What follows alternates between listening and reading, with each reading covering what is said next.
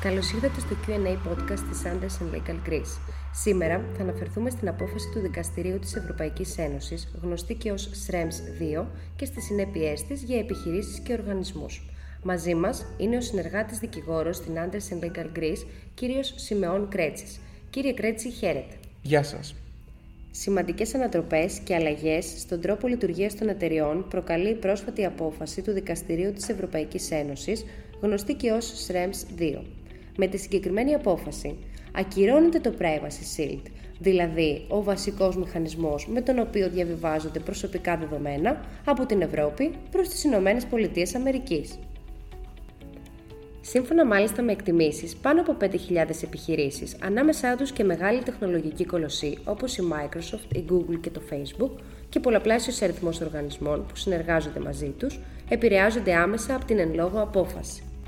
Η συγκεκριμένη απόφαση επηρεάζει γενικότερα οποιαδήποτε εταιρεία μεταφέρει προσωπικά δεδομένα από την Ευρώπη προς τις Ηνωμένες Πολιτείες Αμερικής, πρακτική ιδιαίτερα συχνή. Πριν μας πείτε πώς ακριβώς επηρεάζονται οι επιχειρήσεις από την απόφαση αυτή, μπορείτε να μας εξηγήσετε τον προβληματισμό πίσω από την απόφαση. Με απλά λόγια, οι εταιρείες για διάφορους λόγους επεξεργάζονται προσωπικά δεδομένα. Η επεξεργασία των προσωπικών δεδομένων στο εταιρικό πλαίσιο διέπεται από τις διατάξεις του Γενικού Κανονισμού Προστασίας Δεδομένων, γνωστός και ως GDPR. Επομένως, σε περίπτωση που οι εταιρείες στο πλαίσιο της δραστηριότητάς τους πρέπει να διαβιβάσουν προσωπικά δεδομένα στις ΗΠΑ της πρέπει να ακολουθήσουν έναν από τους επιτρεπόμενους μηχανισμούς διαβίβασης που ορίζει ο GDPR. Ο πιο διαδεδομένος και απλός μηχανισμός διαβίβασης ήταν μέσω του Privacy Shield, ο οποίος όμως ακυρώθηκε με την εν λόγω απόφαση SREMS 2 και έτσι ξεκινάει το πρόβλημα. Μπορείτε να μας πείτε λίγα λόγια για τους μηχανισμούς διαβίβασης; Βεβαίως. Υπάρχουν διάφοροι μηχανισμοί διαβίβασης προσωπικών δεδομένων εκτός Ευρώπης που ποικίλουν ανάλογα με τα χαρακτηριστικά της διαβίβασης. Ας το σκεφτούμε σαν ένα μενού επιλογών από το νομοθετικό πλαίσιο για τις διαβιβάσεις, όπου αναλόγως της κάθε περίπτωσης προκρίνεται η επιλογή που αποτελεί την καταλληλότερη λύση. Ενδεικτικά, θα μπορούσαμε να πούμε ότι οι βασικοί νομικοί μηχανισμοί διαβίβασης δεδομένων είναι αρχικά οι αποφάσεις επάρκειας της Ευρωπαϊκής Επιτροπής, με τις οποίες αναγνωρίζεται ικανοποιητικό επίπεδο προστασίας δεδομένων εφάμιλο με αυτό του ευρωπαϊκού χώρου.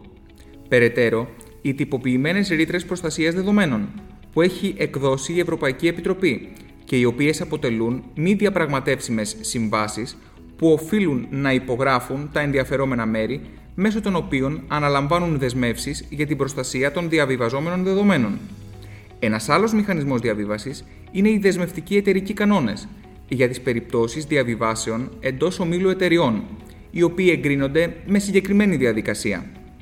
Εκτός από τους άνω ενδεικτικά αναφερόμενους μηχανισμούς, υπάρχουν και άλλοι οι οποίοι δύνανται να καλύψουν και πιο εξειδικευμένες ανάγκες διαβίβασης των οργανισμών για τη διαβίβαση προσωπικών δεδομένων στις Ηνωμένες Πολιτείες Αμερικής. Τι ισχύει, πώς γίνονταν οι διαβιβάσεις μέχρι τώρα; Μέσω απόφασης επάρκειας της Ευρωπαϊκής Επιτροπής, γνωστής ως Privacy Shield. Η Ευρωπαϊκή Επιτροπή την 1η Αυγούστου 2016 εξέδωσε την εν λόγω απόφαση αναγνωρίζοντας επαρκές επίπεδο προστασίας δεδομένων στις ΗΠΑ για τις διαβιβάσεις που θα λάμβαναν χώρα μέσω του μηχανισμού του Privacy Shield. Προϋπόθεση ήταν στην ουσία οι αποδέκτριες εταιρείες να προσχωρούν σε αυτό το θεσμικό πλαίσιο, πιστοποιώντας ότι συμμορφώνονται στις υποχρεώσεις και στις εγγύησεις που προβλέπονται σε αυτό. Με την απόφαση αυτή, απλουστεύτηκε η διαδικασία διαβίβασης δεδομένων μεταξύ Ευρώπης και Ηνωμένων Πολιτειών, χωρίς να απαιτείται η τήρηση περαιτέρω γραφειοκρατικών διαδικασιών ή διατυπώσεων νομιμότητας. Α έρθουμε τώρα στην πρόσφατη απόφαση του Δικαστηρίου της Ευρωπαϊκής Ένωσης, γνωστής και ως απόφασης SREMS 2. Αρχικά, γιατί ονομάστηκε SREMS 2? Από τον Μαξιμίλιαν Σρέμς, τον Αυστριακό δικηγόρο με ενεργό δράση για την υπεράσπιση του δικαιώματος στην ιδιωτικότητα, με τις προσφυγές και νομικές ενέργειες του οποίου το Δικαστήριο της Ευρωπαϊκής Ένωσης οδηγήθηκε στην έκδοση της συγκεκριμένης απόφασης, την 16η Ιουλίου 2020. Επίκεντρο των προσπαθειών του ήταν η ακύρωση και αναμόρφωση του μηχανισμού διαβίβασης δεδομένων από την Ευρώπη στη ΣΥΠΑ, καθώς, σύμφωνα με τους ισχυρισμούς του, το πλαίσιο προστασίας δεδομένων στις ΗΠΑ είναι ανεπαρκές, αφού επιτρέπει την πρόσβαση Αμερικανικών δημόσιων αρχών σε δεδομένα προσωπικού χαρακτήρα που διαβιβάζονται εκεί από την Ευρώπη για σκοπούς εθνικής ασφάλειας, χωρίς να υφίσταται κατάλληλοι περιορισμοί.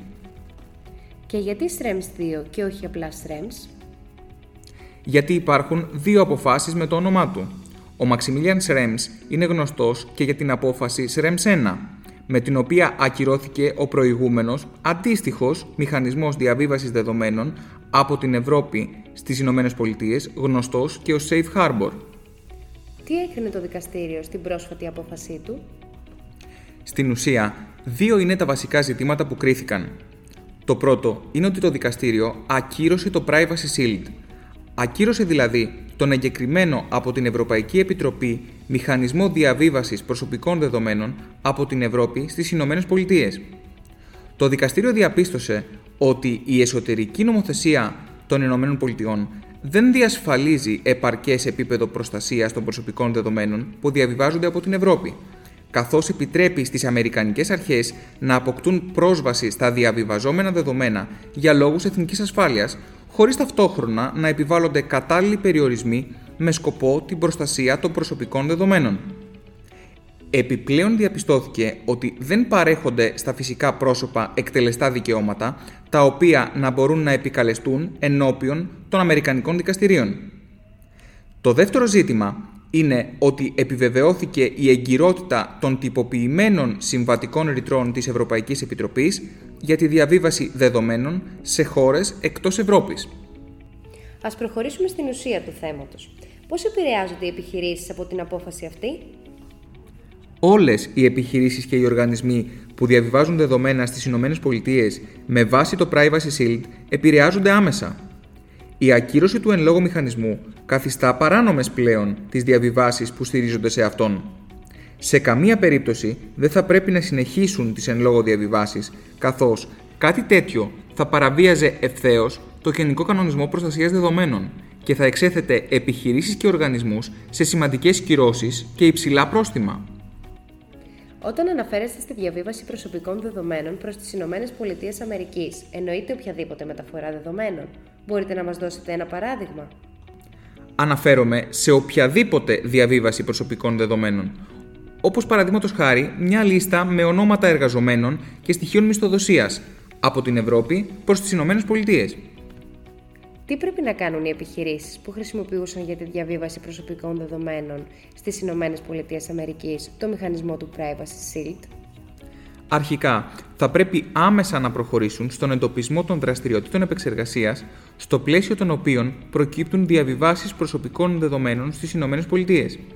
Στη συνέχεια, θα πρέπει να προχωρήσουν σε έλεγχο των εν λόγω διαβιβάσεων, ώστε να εντοπίσουν ποιες από αυτές λαμβάνουν χώρα μέσω του Privacy Shield και ποιες μέσω άλλων νομικών μηχανισμών. Αφού τις εντοπίσουν, θα πρέπει να προχωρήσουν σε ανάλυση και αξιολόγηση των ειδικότερων πτυχών των διαβιβάσεων με σκοπό να επιλέξουν ανάμεσα στους διαθέσιμους μηχανισμούς αλλά και να εξετάσουν τυχόν πρόσθετα μέτρα για τη διασφάλιση επαρκούς επίπεδου προστασίας. Αποτελούν οι τυποποιημένες συμβατικές ρήτρες ή οι δεσμευτικοί εταιρικοί κανόνες κατάλληλους εναλλακτικούς μηχανισμούς για τη διαβίβαση δεδομένων στις Ηνωμένες Πολιτείες Αμερικής; Έχοντας υπόψη ότι το δικαστήριο έκρινε ότι η νομοθεσία των ΗΠΑ δεν εξασφαλίζει ισοδύναμο με το ευρωπαϊκό επίπεδο προστασίας των δεδομένων, οι επιχειρήσεις στην προσπάθεια αναζήτησης εναλλακτικού μηχανισμού διαβίβασης θα πρέπει να είναι ιδιαίτερα προσεκτικές. Το κατά πόσο είναι εφικτή ή όχι η χρήση των μηχανισμών διαβίβασης που προαναφέρατε θα κριθεί κατόπιν νομικής αξιολόγησης. Υπόψη θα ληφθούν τα ειδικότερα δεδομένα και οι περιστάσεις της εκάστοτε διαβίβασης, καθώς και τα τυχόν πρόσθετα μέτρα προστασίας που θα μπορούσαν να εφαρμοστούν. Εάν μέσα από την αξιολόγηση αυτή προκύψει ότι δεν μπορούν να διασφαλιστούν οι κατάλληλες εγγυήσεις προστασίας των δεδομένων, οι επιχειρήσεις υποχρεούνται να αναστείλουν ή και να τερματίσουν τις διαβιβάσεις προς τις ΗΠΑ. Εάν ωστόσο, παρά το συμπέρασμα αυτό, κριθεί σκόπιμη η συνέχιση των διαβιβάσεων, προτείνεται ενημέρωση και διαβούλευση με την αρμόδια εποπτική αρχή.